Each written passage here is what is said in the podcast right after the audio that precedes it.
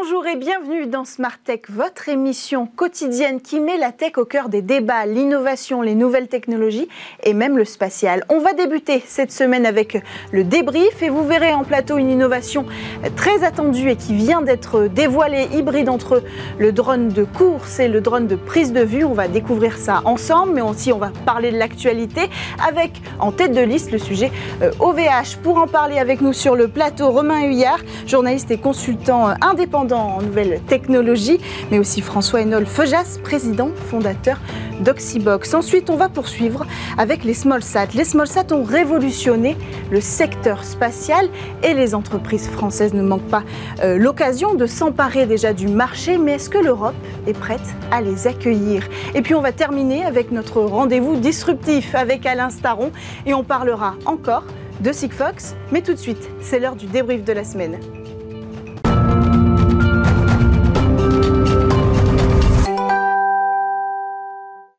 C'est l'heure du débrief et à la une de l'actualité. On va parler du piratage des caméras Vercada, une start-up américaine en contrat avec de grosses institutions. Et si l'attaque a révélé quelques pratiques douteuses, elle aurait pu être bien plus grave. Et puis on va revenir aussi sur OVH, dont le data center a pris feu, on le rappelle, dans la nuit du 9 mars. Mais d'abord, nous avons en plateau une toute nouvelle euh, innovation, une nouvelle technologie qui a été présentée à la presse mardi, il me semble, alors quelques jours après seulement euh, le lancement officiel du produit. Alors de quoi s'agit-il, Romain Iliard Alors c'est le DJI FPV euh, que j'ai ici. Alors il y a plusieurs éléments, il y a le drone, mm. surtout les, les, lunettes. Voilà, c'est un masque de, un peu de réalité virtuelle qu'on met devant ses yeux. C'est en fait c'est le premier drone hybride et le premier drone FPV grand public du marché. Euh, le FPV, donc First Person View, c'est voilà, ce, principe de mettre des lunettes devant les yeux. Et donc évidemment, il y a une caméra sur le drone et donc on voit, euh, on a enfin on a l'impression un petit peu de voler puisqu'on a vraiment sous les yeux euh, la vue du drone qui est en train de, de voler. C'est ce qu'on voit sur les images d'ailleurs. Hein. On a vraiment l'impression d'être d'être à la place du drone, hein, finalement. Ça, ouais. Et donc, pourquoi ça fait l'événement? Ça n'existait pas, ça? Alors, en fait, ce qui est nouveau, c'est que c'est un drone hybride, c'est-à-dire que c'est à la fois un drone conventionnel. DJI, c'est un grand fabricant chinois qui, mm. qui, a un petit peu euh, largement contribué à démocratiser les drones conventionnels, c'est-à-dire c'est des drones qu'on peut mettre quasiment entre toutes les mains. Euh, c'est des appareils qui décollent tout seuls, et ensuite, une fois qu'ils ont décollé, ils peuvent rester en stationnaire à un endroit. Si on ne touche pas les commandes, ils restent en stationnaire et ça fonctionne tout seul. Si on veut le faire avancer, on fait bouger, un, on a une manette euh, comme ceci. Mm -hmm. Si on veut le faire avancer, on, on fait avancer un stick et, euh, et, le drone en fait gère lui-même son inclinaison et son accélération pour avancer. Euh, Celui-ci, donc l'innovation, c'est que c'est un drone, euh, c'est aussi un drone FPV et donc on peut commencer en le faisant fonctionner en mode classique, mais on peut aussi au fur et à mesure apprendre et, et donc le faire fonctionner en mode entièrement manuel. On appelle aussi ça le, le mode accro, comme mm. acrobatique. Et donc dans ce cas-là, on a vraiment la main sur tous les, toutes les commandes du drone. Et euh, par exemple, si on lâche les gaz, bah, il va tomber. Euh, ce que ça permet en fait, c'est que euh, c'est qu'on peut le retourner, on peut faire des loopings, on peut se pencher, alors qu'avec des drones conventionnels, euh, il va tout le temps rester à plat. Mm. Donc on a des sensations très différentes avec ce genre de drone. C'est presque un sport de haut niveau en fait quand on, quand on, sait, quand on sait utiliser un, un, un drone de, de, course. Donc le FPV d'habitude c'est quand même destiné aux connaisseurs, aux personnes qui ont l'habitude, presque les semi-professionnels, hein, moi j'ai envie de dire, pour utiliser des, des engins pareils. Donc là l'idée c'était aussi de démocratiser cette haute technologie Tout à fait. Les drones FPV, jusqu'à maintenant, euh, à ma connaissance, il n'y avait pas de drone euh, prêt à l'emploi. C'est aussi une, une, grande force de ce produit. Mm. C'est qu'il est prêt à l'emploi. Ça coûte une certaine somme. Ça coûte quand même 1350 euros le premier pack et on peut, en rajoutant des batteries, euh, grimper à 1500, 2000 euros avec ah oui. des accessoires. Euh, Jusqu'à maintenant, en fait, un drone FPV, il fallait vraiment euh, être très connaisseur puisqu'on on construisait soi-même. Ça, ça n'existait pas en prêt à l'emploi. Donc il fallait acheter le châssis, les moteurs, l'électronique, les lunettes, la manette. Il fallait euh, utiliser du fer à souder, il fallait trouver les batteries. Voilà, c'était très très compliqué, donc c'était vraiment réservé à déjà, ne serait-ce que pour le, le monter oui. à un certain public. Il fallait avoir des compétences techniques déjà. C'est ça, et puis après à piloter, c'est vraiment pas évident. Euh, D'ailleurs, nous, voilà, il y a eu le, le, la présentation à la presse mardi, effectivement.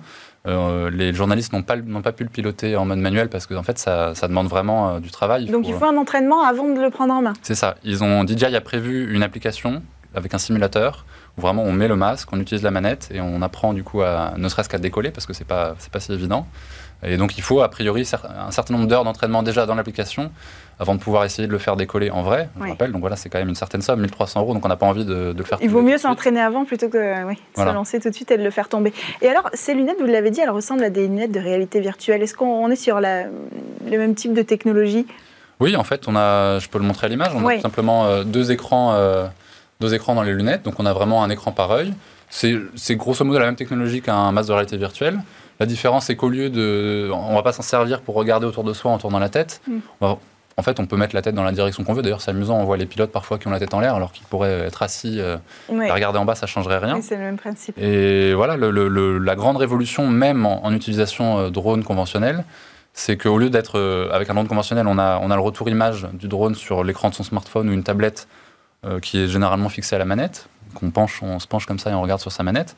Là, on a vraiment, on a vraiment la sensation de voler. Et surtout que voilà, en mode manuel, il peut se pencher, on peut tomber, on peut, euh, mm. on peut monter en flèche très rapidement. Donc c'est, euh, ça fait, c'est une grosse partie de, voilà, on les appelle DJI FPV avant, avant de les appeler euh, drones accro, parce que voilà, on est vraiment en first person view et c'est sans doute un des meilleurs moyens avec la chute libre ou d'autres choses comme ça, de se rapprocher du vol. Comparez quand même l'utilisation de cet appareil, la chute libre. Bah un petit peu ouais parce que c'est le même type de sensation d'adrénaline. Bah, alors nous on n'a pas à la présentation on n'a pas on n'a pas pu euh, le, piloter nous-mêmes en mode manuel mais par contre ce, ce, qui est, ce qui est assez intéressant c'est qu'on peut éventuellement acheter une deuxième paire de lunettes et, euh, et, donc là, c'est ce qui s'est passé, c'est que c'est un, un, Ah, il partageait l'expérience du pilote. Un pilote racer qui, qui, est très très compétent, qui, euh, donc, qui du coup nous a fait des, des, démonstrations. Et donc on porte les lunettes sans piloter, et en fait on, on perd l'équilibre, on peut on peut avoir le, le mal de l'air assez facilement parce que ouais, c'est bah, nous, on est, on est tout droit au sol et bah, le drone, il se penche dans tous les sens, etc. Bon, et vous pensez que ce genre de technologie, malgré le prix, ça va, ça va trouver son public? Euh, certainement. Bah, l'intérêt, déjà, des, drones euh, conventionnels, ça se vend, euh, enfin, on en voit un petit peu partout quand même. Hmm. là, ce qui l'intérêt, c'est qu'on quand même, on va un peu plus loin que juste les photos et vidéos. déjà, il y a un apprentissage qui peut être un défi, qui peut être assez intéressant à relever. et puis voilà, ça, renouvelle un petit peu le genre quand même. Donc, oui, je pense que ça peut, ça peut marcher. Bon, merci beaucoup d'être venu nous présenter cette, cette, belle technologie. On va passer à l'actu maintenant avec vous, François Enol Feujas, pardon, et OVH, hein, qui a subi quelques déboires cette semaine avec le data center d'OVH Cloud euh, qui a été réduit en cendres à Strasbourg dans la nuit euh, du 9 mars. Alors quels sont les débats, euh, les dégâts pardon. Et les débats, évidemment, on va y venir aussi. Alors effectivement, sur le site de Strasbourg qui a été touché, il y a non pas un, mais quatre data centers au sein du même site. Il y en a un qui est complètement parti en fumée, euh, un deuxième qui est impacté d'après OVH entre 30 et 35% et les deux autres qui semblent intacts du point de vue de l'incendie, mais qui ont été mis hors tension hmm. pour prévoir l'intervention des pompiers. Première chose de laquelle il faut se féliciter, et euh, euh, c'est qu'il n'y a absolument aucune victime humaine, que ce soit du personnel d'OVH, des prestataires ou les pompiers. Euh, pas de blessés, euh, pas de victimes. Et ça, c'est une excellente chose. On peut saluer le travail rapide euh, des pompiers pour, qui sont intervenus. Ça a mm. mobilisé plus, de, plus de 150 pompiers pendant la nuit pour circonscrire l'incendie.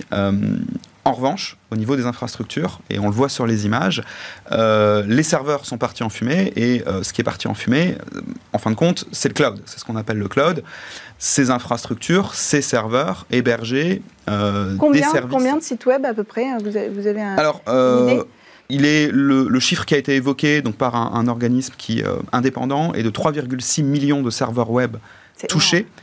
OVH de son côté euh, parle de 14 à 16 000 clients. Hmm. Donc en sachant qu'effectivement les clients peuvent avoir plusieurs serveurs web.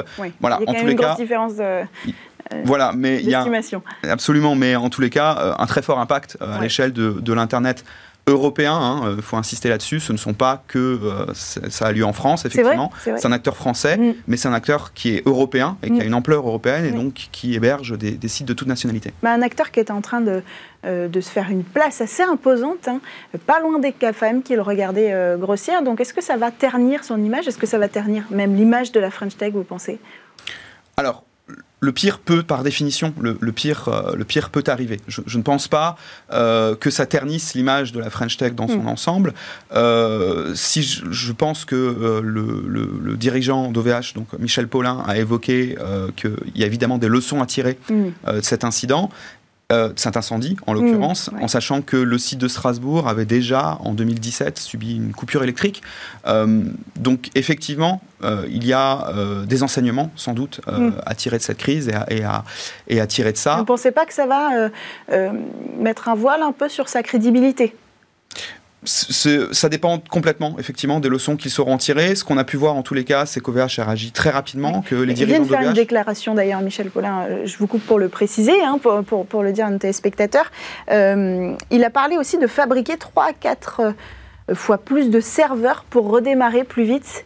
Donc l'idée, c'est de montrer que de toute façon, on saura être réactif et se remettre en question rapidement. Et, alors exactement, hein, ce qui, ce qui, en principe, après un incident, l'essentiel, c'est d'en mm. tirer euh, les conclusions et d'en tirer les conséquences.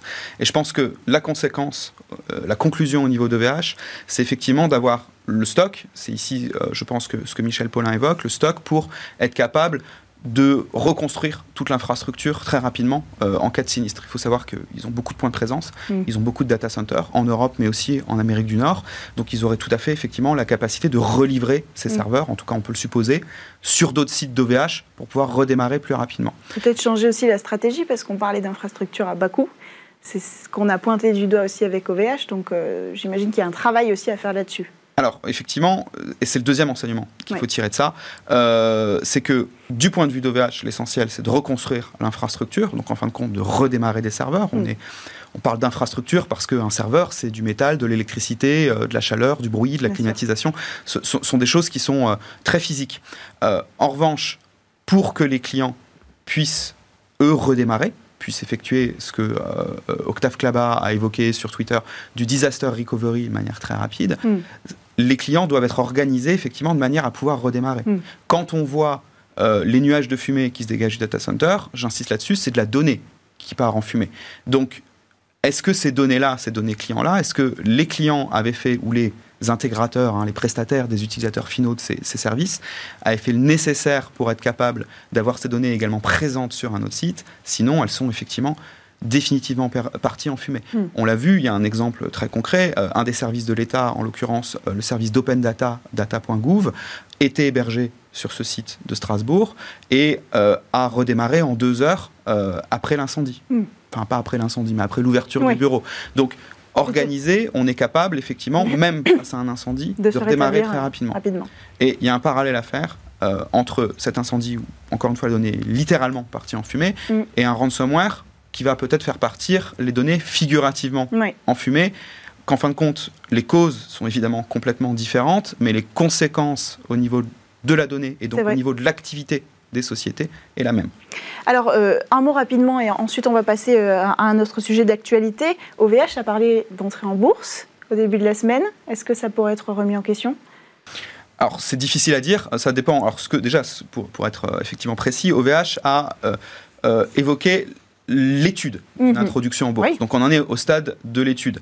Alors c'est une très bonne nouvelle pour la French Tech, un acteur euh, de cette ampleur euh, tel qu'OVH parle d'entrée en bourse. Euh, il y avait des signaux très positifs, puisque notamment OVH mhm. a passé une certification Sectum Cloud, donc mhm. s'inscrit dans une dynamique de sécurisation et de montée en gamme, en tous les cas, de ses offres sur cet aspect sécurité. Donc ça, c'est un excellent signal. Il faut savoir que euh, sa dernière levée de fonds remonte quand même à 2016. Ça, avait, ça avait valorisé OVH euh, 1,2 oui, milliard. les choses ont changé quand même. Oui, alors les choses ont changé, mais depuis 2016, les choses ont changé. C'est-à-dire qu'OVH euh, a étudié une introduction en bourse, on est forcément sur une licorne. La dernière valorisation, c'était 1,2 milliard. La société a continué de grossir hmm. avec des signaux très positifs. Aujourd'hui, effectivement, cet incendie, c'est un coup dur. Euh, je pense pour l'image d'OVH. il, faut, le, dire, clairement. C'est un coup dur. Euh, je pense qu'il est possible de sortir par le haut, effectivement, pour OVH, en ayant des mesures et des réponses fortes, comme celles que Michel Paulin a commencé à apporter effectivement mm. ce matin, euh, en, tirant les conclusions, parce qu'il vaut mieux avoir subi un sinistre et être capable de l'expliquer, être capable d'expliquer ce qu'on fait pour que ça ne se reproduise pas, mm. qu'en fin de compte n'avoir jamais subi de sinistre et peut-être être potentiellement démuni. C'est votre point de vue. En tout cas, c'est une théorie euh, qui peut s'entendre. Un mot rapidement et on passe à l'autre sujet. Il peut y avoir un effet positif, effectivement, c'est que les clients vont. Euh, là, on, disait, enfin, on reproche beaucoup à OVH éventuellement d'avoir fait du low cost. C'est peut-être les clients euh, de OVH qui ont choisi du low cost, qui ont choisi des offres sans redondance. Et les usages peuvent évoluer. Voilà, ils vont peut-être apprendre du coup. Enfin, peut-être que certains qui n'avaient pas perçu ça vont apprendre à, faire du multi-hébergeur, du multi-site. Oui, c'est vrai. voilà, du low cost, pourquoi pas, mais à condition du coup de soi-même en faire une offre un petit peu plus haut de gamme en, répartissant ces données. Alors, on enchaînera rapidement, excusez-moi, sinon on n'aura pas le temps de, parler de l'autre sujet, c'est le piratage des caméras Vercada, un piratage qui a touché Tesla, mais aussi des prisons, euh, des hôpitaux, des écoles, la société technologique Cloudflare, entre autres. Toutes ces entreprises, elles utilisent les logiciels de vidéosurveillance de la start-up américaine. Alors, qu'est-ce qui s'est passé? Alors, ce qui s'est passé, c'est qu'un serveur d'administration au sein de la société Vercada mm. a été compromis. Donc cette, société utilise des, services qui vont lui permettre d'accéder aux caméras pour effectuer des opérations, que ce soit des opérations de mise à jour, des opérations d'optimisation à la demande des clients. Donc mm. elle avait en fait euh, les mots de passe administrateurs, pour simplifier, de l'ensemble des caméras accessibles depuis un serveur d'administration. Ce serveur a été compromis et donc l'intégralité des 150 000 caméras commercialisées au fil des années par Vercada mm. ont été compromises.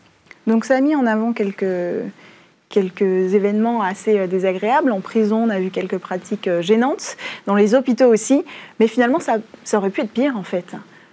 Alors effectivement, ça, ça aurait pu être bien pire. Euh, le, le, piratage de caméras, c'est pas quelque chose de, neuf, mais à cette échelle, en une seule fois, et surtout chez un éditeur nouvelle génération qui met en avant sa sécurité, c'est particulièrement choquant. Mais effectivement, pirater une caméra, ça permet de voir tout ce qui se passe, ça permet potentiellement de faire du repérage, mm. ça permet potentiellement de voler des secrets industriels. Mm. Si on voit ce qui se passe dans mm. une usine Tesla, il se passe sûrement des choses qui sont captivantes pour quelqu'un qui sait ce qu'il regarde.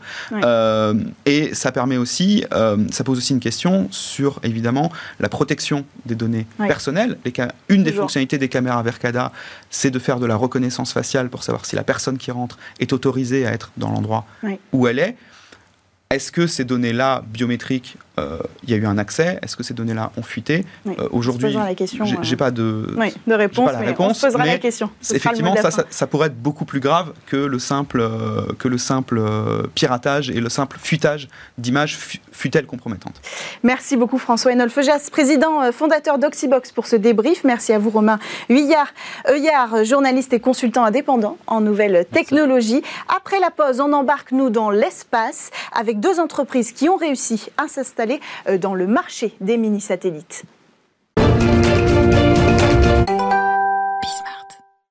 La France, toujours à l'heure sur le spatial. On reçoit deux entreprises qui ont saisi l'opportunité qu'offre l'émergence des small sat, les petits, voire tout petits satellites. Alors avec nous sur ce plateau, David Henry, bonjour.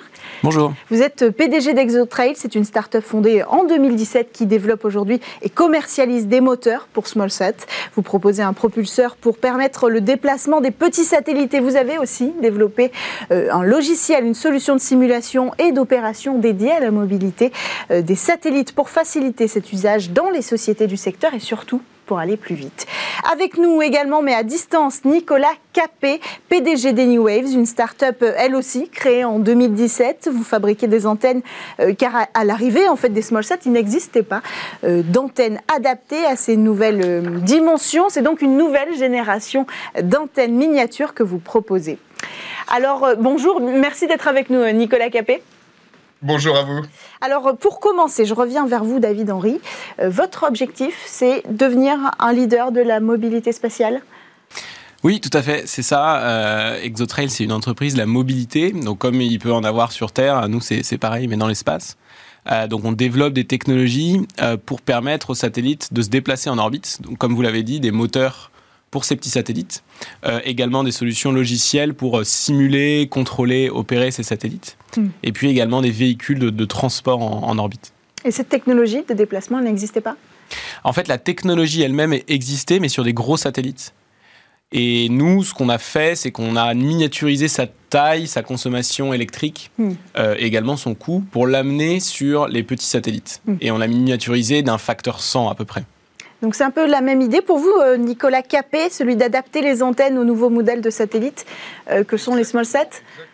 Parce que ce, nouveau marché du spatial s'appuie énormément sur tout un tas de petits satellites qui sont opérés en constellation. Et donc, bah, exactement à l'image de ce qu'a fait euh, David avec, euh, avec ExoTrail, on est en train de miniaturiser ces équipements pour pouvoir les implanter sur cette nouvelle génération de petits satellites et pouvoir permettre bah, tout un tas de missions qui jusqu'à présent n'étaient pas faisables avec ces satellites-là.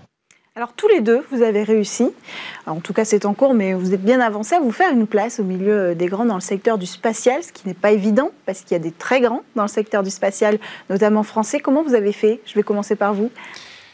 Alors, euh, en fait, euh, nous, au début de notre, notre, création, euh, la propulsion sur les petits satellites démarrait. et donc, c'était un marché qui était, il y a 5 ans, petit ou non existant, et en fait, qui croît extrêmement vite. Et donc, dans ces marchés qui croient extrêmement vite, au début, les grosses entreprises ne sont pas très intéressées hmm. parce qu'elles se disent, bon voilà, ça c'est un petit marché, donc ça ne m'intéresse pas. Et par contre, comme ça croît très rapidement, le moment où ce marché devient suffisamment grand, c'est trop tard parce qu'elles n'ont pas l'agilité pour, pour développer cette hmm. technologie-là.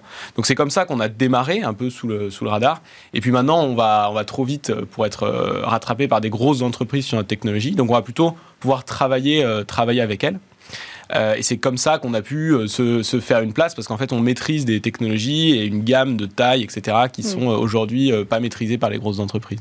Vous êtes d'accord avec ça, Nicolas Capé? Ça a été pareil pour vous? Absolument, absolument, absolument. Nous, l'histoire s'est vraiment passée de la même façon. Euh, là où au début, ben, on s'adressait vraiment à des clients, des acteurs euh, sur le marché émergent du New Space, on voit aujourd'hui que les, grands maîtres d'œuvre eh ben, sont extrêmement intéressés par nos solutions, par notre proposition de valeur, par les produits qu'on est amené à développer, parce que ce sont des éléments de compétitivité énorme, même pour eux.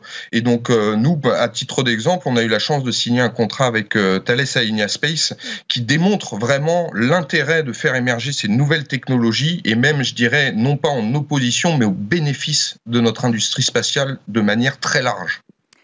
Euh, vous aussi, vous avez signé euh, en contrat, je crois. Euh, oui, oui, oui effectivement, on l'a annoncé il y a deux jours, donc c'est le bonheur de l'actualité. Mais non, effectivement, nous, on a comme client sur le, notre logiciel, notamment effectivement Thales, mais également Eutelsat ou le CNES, mm. sur notre moteur, notre propulseur, mm. clients comme Clyde Space ou le CNES ou l'ESA. Donc comme vous voyez, c'est pas forcément en fait, c'est ni que des petites entreprises ni des grosses entreprises. Aujourd'hui, mm. on travaille, on travaille avec avec tout le monde.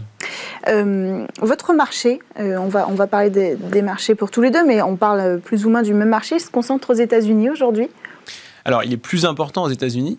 Il euh, faut, savoir que pour vous donner une idée, alors si on parle du marché institutionnel spatial, c'est une statistique que donne souvent le président du CNES, mais qui est le budget de la NASA augmente tous les ans du budget du CNES. D'accord. Euh, donc vous prenez le budget de la NASA euh, en 2021, euh, c'est à peu près le budget de la NASA en 2020 plus le budget du CNES. Donc ça, vous donne une idée en fait des ordres de grandeur. Alors c'est normal, hein, ils sont plus aussi, mais donc le marché du, spatial est, très important aux États-Unis. À la fois le marché institutionnel avec la NASA, mais pas que, la DARPA, le DoD, qui ont l'avantage de savoir faire confiance aux petites entreprises et nouvelles et pas qu'aux existantes pour euh, travailler sur des contrats institutionnels. Donc ces marchés-là sont, sont ouverts aux nouvelles sociétés.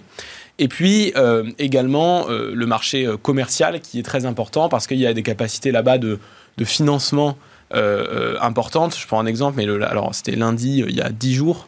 il, y a, deux entreprises, deux startups américaines qui ont levé 1,2 milliard de dollars en une journée. Donc ça donne un peu là aussi les explications de pourquoi ce marché se développe. Mais le marché du spatial n'est pas concentré uniquement aux États-Unis. Il y a un marché européen qui est en mhm. forte euh, croissance, un marché asiatique qui est en forte croissance. On va en parler. Euh, et nous, Exotrail, on a des clients à la fois en Europe euh, et, en, Asie. On va en parler peut-être avec vous, Nicolas Capé. ce nouveau marché qui est, l'Asie, qui compte la Chine, qui compte l'Inde aussi. Vous, vous avez su le saisir avec l'Inde en particulier. Racontez-nous. Tout à fait. Bah, moi, je partage le complètement le, constat de David et, ce que je remarque et qui est absolument fabuleux avec euh, cette révolution spatiale que nous vivons, c'est que de nouveaux pays sont en train de développer des ambitions euh, extrêmement importantes pour développer des capacités spatiales. Et donc là où historiquement bah, le gros du marché était aux États-Unis, on voit maintenant l'émergence de marchés extrêmement important, euh, en particulier en Asie. Et là, je vais citer bah, l'Inde et la Chine. Et en effet, euh, alors avec des, des, raisons un petit peu différentes, des moyens qui sont différents et des tempos qui sont un peu différents aussi, mais il y a une vraie puissance de fond sur euh, en Asie pour aller développer des capacités euh, spatiales. Et pour nous, c'est des opportunités absolument énormes puisque là, on est sur des marchés avec très peu d'acteurs commerciaux qui sont présents et avec une histoire spatiale commune qu'on a avec, euh, en particulier avec l'Inde, hein, depuis euh, bah, les premiers lanceurs Ariane. Et donc, cette capacité à pouvoir aller travailler en confiance avec le marché indien, c'est ce qu'on a réussi à faire l'année dernière, qui était un beau tour de force parce que euh, Dieu sait que ça a été compliqué avec, avec cette crise hein, pour pouvoir faire du commerce à l'export, avec l'incapacité de, de, de pouvoir se déplacer. Mais on a réussi à le faire. Ça montre qu'il y a une demande, qu'il y a une possibilité d'aller collaborer avec ces nouvelles start-up euh, des pays euh, de l'Inde, de Chine, etc. Et donc, euh, je suis convaincu que pour l'Europe, le marché asiatique est une réelle opportunité. Alors comment vous expliquez ça?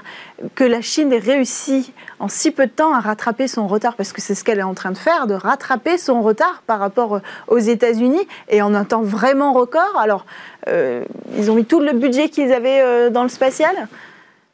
Oui, ben, tiens, si on repense justement ces fameux derniers chiffres, ce qu'on constate aujourd'hui, c'est qu'au niveau investissement dans le spatial, la Chine est à peu près au niveau des États-Unis. Sauf que on sait très bien que 1 euro dépensé en Chine et 1 euro dépensé aux États-Unis, on n'a pas le même résultat à la fin pour des questions de compétitivité qu'on connaît bien.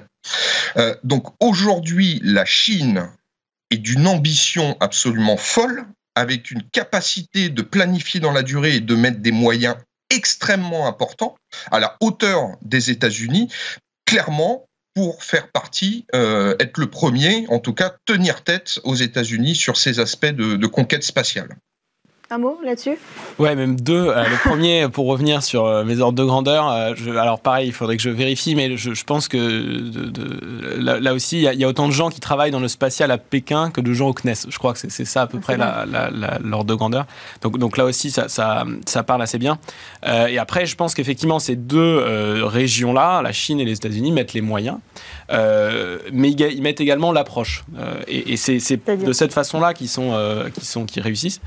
Euh, notamment, euh, aujourd'hui, aux États-Unis, euh, les entreprises qui, qui, qui, dominent maintenant le marché sur le secteur sont ne sont, enfin, euh, ça existe encore, hein, mais ne sont plus tant Lockheed Martin, Boeing, euh, mhm. euh, etc., mais sont des entreprises que tout le monde maintenant connaît, comme SpaceX, Blue Origin, mhm. ou Planet Labs, ou Capella Space, d'autres entreprises peut-être un peu moins connues, mais qui, en l'occurrence, sur leur segment, dominent l'observation de la Terre et les, images radar. Et ça, c'est des entreprises qui n'existaient pas il y a 10 ans. Je, prends l'exemple de Capella Space. Il y a 10 ans, les États-Unis avaient une, un retard considérable sur l'imagerie radar. Ils ont su faire confiance à des entreprises privées nouvelles en les accompagnant au début, mais aussi une fois que c'était prêt, en leur confiant, en leur achetant des choses, en fait, des capacités opérationnelles.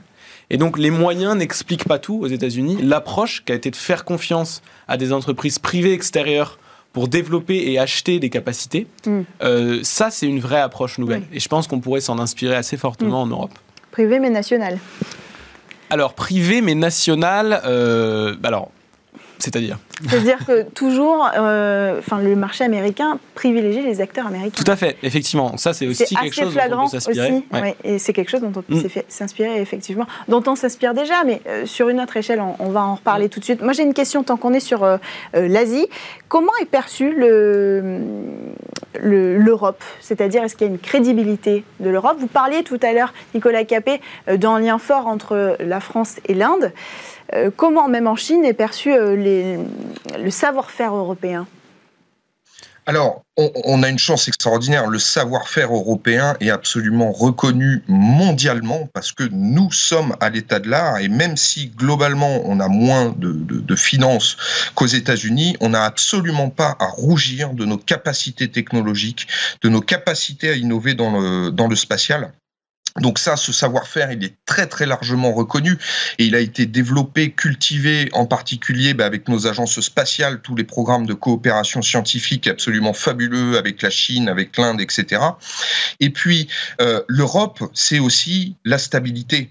Euh, certes, on peut on peut lui reprocher parfois euh, certaines lenteurs, mais c'est un continent de confiance. C'est un continent qui a la capacité à discuter avec tous les acteurs mondiaux sans manichéisme, avec pragmatisme, avec, de manière extrêmement constructive. Et, et dans la culture asiatique, et comme dans la nôtre, cette confiance et ce partenariat sur le long terme, parce que quand on fait du spatial, on est obligé de s'inscrire sur le long terme. Ce sont des missions qui sont pluriannuelles, qui vont aller se renouveler sur des dizaines d'années. Et donc, cette confiance-là, je pense qu'on a vraiment en Europe tous les atouts pour aller la gagner. Euh, on en a déjà une bonne partie et c'est un atout redoutable, j'en suis convaincu, pour aller travailler en très très bonne intelligence avec nos partenaires asiatiques. Alors on va revenir sur euh, nous en Europe. Euh, est-ce que l'Europe manque pas de projets ambitieux? Parce qu'on a le savoir-faire, vous l'avez dit, on est à l'état de l'art sur les technologies. on a des startups comme les vôtres qui sont au rendez-vous au bon moment sur la bonne technologie. Mais on ne voit pas émerger de géants comme SpaceX, comme Blue Origin, euh, des jeunes entreprises qui s'emparent d'énormes euh, projets. Alors est-ce que c'est parce que d'abord on manque de ce genre de projet? Alors, On n'a pas de constellation par exemple, de bah, constellation de mini-satellites on est en train d'en, développer. Donc on parle d'un projet, oui. Il y, a, des Thierry projets. Breton a annoncé un projet, oui. Il y, a, alors, il y a des méga constellations, c'est annoncé par Thierry Breton. Il y a aussi des constellations commerciales. En, France, il y en a, il y en a, il y en a, mhm. plusieurs. Enfin, il y a notamment euh, Kineis et puis Unseen Labs euh, aussi, mhm. qui est une très belle start-up euh, qui, développe sa, constellation. il y en a en Finlande qui s'appelle ICEYE. Il y en a, il y en a, il y en a plusieurs, mais effectivement, elles sont moins matures qu'aux, États-Unis. et on développe un, un, comment dire, une, une ce, projet de méga constellation. Moi, à mon sens, avant de devenir des géants, euh, les, sociétés aux États-Unis se sont vues confier des contrats que j'appelle de taille raisonnable. C'est-à-dire mm. que nous, ce qu'on pousse, ce qu'on dit, c'est aujourd'hui, il y a peu d'entre-deux entre euh, l'aide au développement technologique, parfois sous forme de contrats, de contrats relativement petits, et les projets euh, qui s'appellent un peu flagships dans, le spatial, c'est-à-dire mm. des, gros projets mm. à plusieurs centaines de millions, plusieurs milliards d'euros. Projets qui sont donnés à Airbus, à Thales. Et projets qui sont confiés en général sur la partie satellite à Airbus, Thales et OHB et sur la partie lancement Ariane Group. Si vous faites mhm. la somme de, ces quatre entreprises, elles récupèrent l'immense majorité de ces, gros contrats en Europe. Et en fait, aujourd'hui, effectivement, ça, paraît compliqué de, confier à des entreprises euh, très récentes des projets pharaoniques, des projets d'exploration spatiale. En revanche, ce qui se passe beaucoup aux États-Unis, c'est qu'on a une émergence de projets euh, institutionnels euh, sur des, tailles raisonnables, c'est-à-dire des projets à quelques millions, quelques dizaines de millions d'euros, où le, gouvernement américain, par des agences nouvellement créées, agiles, peuvent acheter des satellites et, en achètent plusieurs dizaines par an et à des entreprises qui sont des PME, c'est-à-dire des mm. entreprises qui font toutes moins de 500 personnes, qui s'appellent Leo Stella, Blue Canyon, York Space Systems, etc. Et ça, en fait, ça permet, ben, euh, ça permet à l'État de travailler avec une entreprise qui va être euh, agile, rapide, efficace. Et puis ça permet à ces entreprises d'avoir mm. un client euh, encre, comme, on appelle, pour, pour installer son business. Et ensuite, dans un second temps, ces entreprises-là peuvent récupérer des contrats flagship. Donc, mais il y a des choses Il faut leur faire confiance, en fait, à ces entreprises. C'est ça que vous dites Faites confiance aux startups dans, dans le mm. secteur du spatial. Là, on est très fort, en, et notamment en France, c'est qu'on est, à, mon sens, et nous, à ExoTrail, on a été les premiers à en profiter, on est très fort pour financer, cofinancer du développement technologique au début de la vie de l'entreprise. On a maintenant un écosystème qui fait que c'est raisonnablement facile de lever de l'argent dans les premiers tours d'investissement. Là, on a plus de, mal. C'est pour une fois qu'en fait on a aidé à développer ces sociétés et qu'elles ont des technologies matures, mm. on a du mal à leur faire confiance pour parler à, à passer à l'étape d'après. Mm. Ça, c'est dommage. Vous êtes d'accord avec ça, Nicolas Capé Absolument. Absolument, absolument. Et je pense que pour euh, nous, en France et en Europe de manière plus large, euh, c'est le vrai enjeu des années à venir, c'est trouver les façons de faire euh, pour combler cette vallée de la mort où en fait il manque ce chaînon pour permettre aux entreprises évidemment qui le méritent et qui savent démontrer leur leur capacité à, proposer des innovations spatiales, et eh ben à pouvoir se développer. Et, je pense que dans les, voilà, dans les années à venir, ça va être un enjeu capital si on veut pas voir ben, toutes ces pépites européennes euh, finalement ben, aller trouver euh, leur place sur d'autres marchés, là où finalement, dans la manière euh, d'envisager les collaborations avec ces nouvelles entreprises du spatial, les choses sont beaucoup plus faciles et permettent finalement ben, d'aller étape par étape vers ce développement pour faire émerger ces grands acteurs de demain. Donc aujourd'hui, si je résume, en Europe, c'est plus dans le secteur du spatial pour faire grossir les entreprises comme la vôtre. Le problème, c'est plus le budget, c'est une question de choix. Parce que le budget est là. Alors, Bon, en général, quand il y, a plus d'argent, ça, va plus vite. Mais ce que j'essaye moi souvent de faire, c'est de raisonner, comme j'appelle, à euro constant, parce que ça montre que c'est pas forcément un problème d'argent. Mhm. Je prends le, il y a eu un gros plan de relance euh, fait, euh, fait euh, mhm. récemment dans, dans, le secteur spatial français d'un demi milliard d'euros. Oui. Euh, mais en fait, ce, plan de relance, donc, est beaucoup d'argent, suffisamment pour créer des géants de demain. Mm. Euh, c'est pas le mandat vraiment qui a été donné. Et ça a été plutôt euh, tourné vers, vers des plus grosses entreprises. Mm-hmm. Et ça, c'est dommage parce que ça, montre que l'argent, quelque part, il est, il est là. il est mal distribué? Et il est. Alors, c'est pas qu'il est forcément mal distribué, c'est qu'on nous, ce qu'on pousse, c'est qu'il soit distribué de façon compétitive. Et que si jamais une petite entreprise a des solutions compétitives à amener, mm. alors il faut qu'elle soit, il faut qu'elle soit, qu'elle soit sélectionnée. Euh, et aujourd'hui, c'est c'est complexe. La, plupart des grosses entreprises qu'on représente, le projet de méga constellation télécom, on hmm. l'a découvert dans la presse. Oui. C'est dommage. Il manque une cohésion, il manque de la discussion entre euh, cet écosystème dont vous faites partie, de nouvelles entreprises spatiales. Il y a, de, il y a, il y a de, il y a de la discussion, euh, croyez-moi. Donc après, pour le moment, cette discussion est, et, beaucoup entre nous. Euh, euh, mais cette discussion, on va vouloir, euh, dans, les, dans les prochaines semaines, les prochains, les prochains mois, la, la faire sortir un petit peu de, nous pour effectivement pousser ces messages. Et on est Pourquoi en train de Pour interpeller qui? Thierry Breton, le CNES, l'ESA ben, L'enjeu est, est, de, de, savoir quelles sont nos forces. On, mm. a, on a su très bien on en est la preuve, nous, accompagner les petites entreprises, comme je le disais, pour développer ces technologies stratégiques. Ça, on, on sait très bien faire.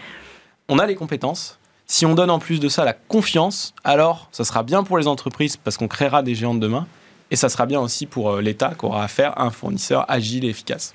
Merci beaucoup David Henry, euh, PDG d'Exotrail, d'être venu sur notre plateau. Merci à vous Nicolas Capé, PDG d'Anyways, euh, d'être venu à distance participer à ce débat passionnant euh, sur le secteur spatial en général, celui des smallsats en particulier et les enjeux qui entourent aujourd'hui votre secteur.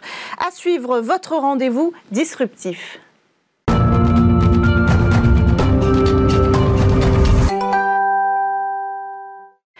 Peut-on parler de disrupteur sans parler de Sigfox pas vraiment, vous répondrez Alain Staron qui est notre invité aujourd'hui. Bonjour. Bonjour Cécilia. Alors vous êtes euh, disrupteur opérationnel, auteur de Autodisruption et CIO d'Amborella. La semaine dernière, votre chronique sur Sigfox Disrupteur Disrupté a appelé des commentaires. Alors vous avez décidé de revenir, de nous replonger dans le sujet cette semaine. Oui, alors on va pas parler que exactement de Sigfox, mais euh, souvenez-vous, la semaine dernière, je vous racontais que, euh, que Sigfox, qui a été J'ai raconté à Delphine sur ce plateau euh, que Sigfox, en fait, c'était un pionnier de l'Internet des objets, qu'il avait une solution à l'époque révolutionnaire, qu'il avait levé surtout beaucoup d'argent, 250 hein, millions d'euros total. Mhm. Et que sans qu'on comprenne trop pourquoi, il traversait une passe très difficile, hein, son PDG était remercié, etc. etc. Mhm. Et toute la presse disait, bah oui, mais il n'y a pas de marché. Et je vous répondais, c'est un déni. Je répondais à Delphine, c'est un déni, c'est pas vrai. Il y a un marché, le problème n'est pas le marché, le problème est la concurrence, car un standard s'est installé. Et ce standard rend les solutions propriétaires soudain obsolètes. Hmm. Alors, ça, quels ont été les commentaires que vous avez drôle, récoltés? Quatre types de commentaires. Euh, des clients déçus. Bon, j'insiste pas. Hmm. Des, des, gens qui disent, ben oui, euh, c'est les gros opérateurs télécoms qui se sont vengés et qui ont écrasé le petit Sigfox. Hmm. C'est trop facile. Hmm. Mais il y a un peu de vrai. D'autres qui disent, bah oui, mais la technologie Sigfox, elle n'était pas parfaite. Et là, je réponds, euh, depuis quand la meilleure technologie fait le meilleur succès? Souvenez-vous du, non, vous vous souvenez pas du VHS à l'époque, le magnétoscope? Je m'en rappelle. Moi, j'étais dessus, j'ai poussé à l'installation du VHS, c'était le plus mauvais des trois standards. C'était le meilleur écosystème. Et puis, euh, et puis bah, Ludovic lui-même hein, qui me dit, mais moi j'ai des clients. Et en fait, oui, il peut avoir des clients. Ce que je dis, moi, euh, en termes, c'est un problème d'équation économique. Hmm. Vous avez soit un opérateur qui a son propre réseau, qu'il l'ait en propre ou qu'il le sous-traite à d'autres. Il faut qu'il le finance. Et vous avez une autre solution qui s'appuie sur des réseaux qui existent déjà. Bah, c'est le NB-IoT, le LTN dont j'ai parlé. Euh, typiquement, aujourd'hui, c'est public. Hein. Une solution qui utilise les réseaux existants, c'est 1 euro par an par objet de coût de communication. 1 euro par an. Si vous développez votre propre réseau, par des tiers ou autres, je ne sais pas comment vous pouvez tenir ce choc. Alors que deviennent les opérateurs de services à l'environnement qui avaient été pionniers sur ce marché? Alors juste avant une toute petite, euh, une toute petite parenthèse, si on a un peu de temps, c'est Donc les opérateurs télécoms, ils ont un boulevard devant eux, Mhm. sauf en France. Donc je suis à nouveau énervé, je suis en train Ah. de monter un nouveau Vous projet. allez rappeler des commentaires. Oui, un nouveau projet sur l'Internet des objets. J'appelle les opérateurs en disant Coucou, il y a le nouveau standard mondial, c'est celui-là qu'il faut prendre. Ils me répondent Bah oui, mais c'est très cher, il vaut mieux prendre notre solution LoRa.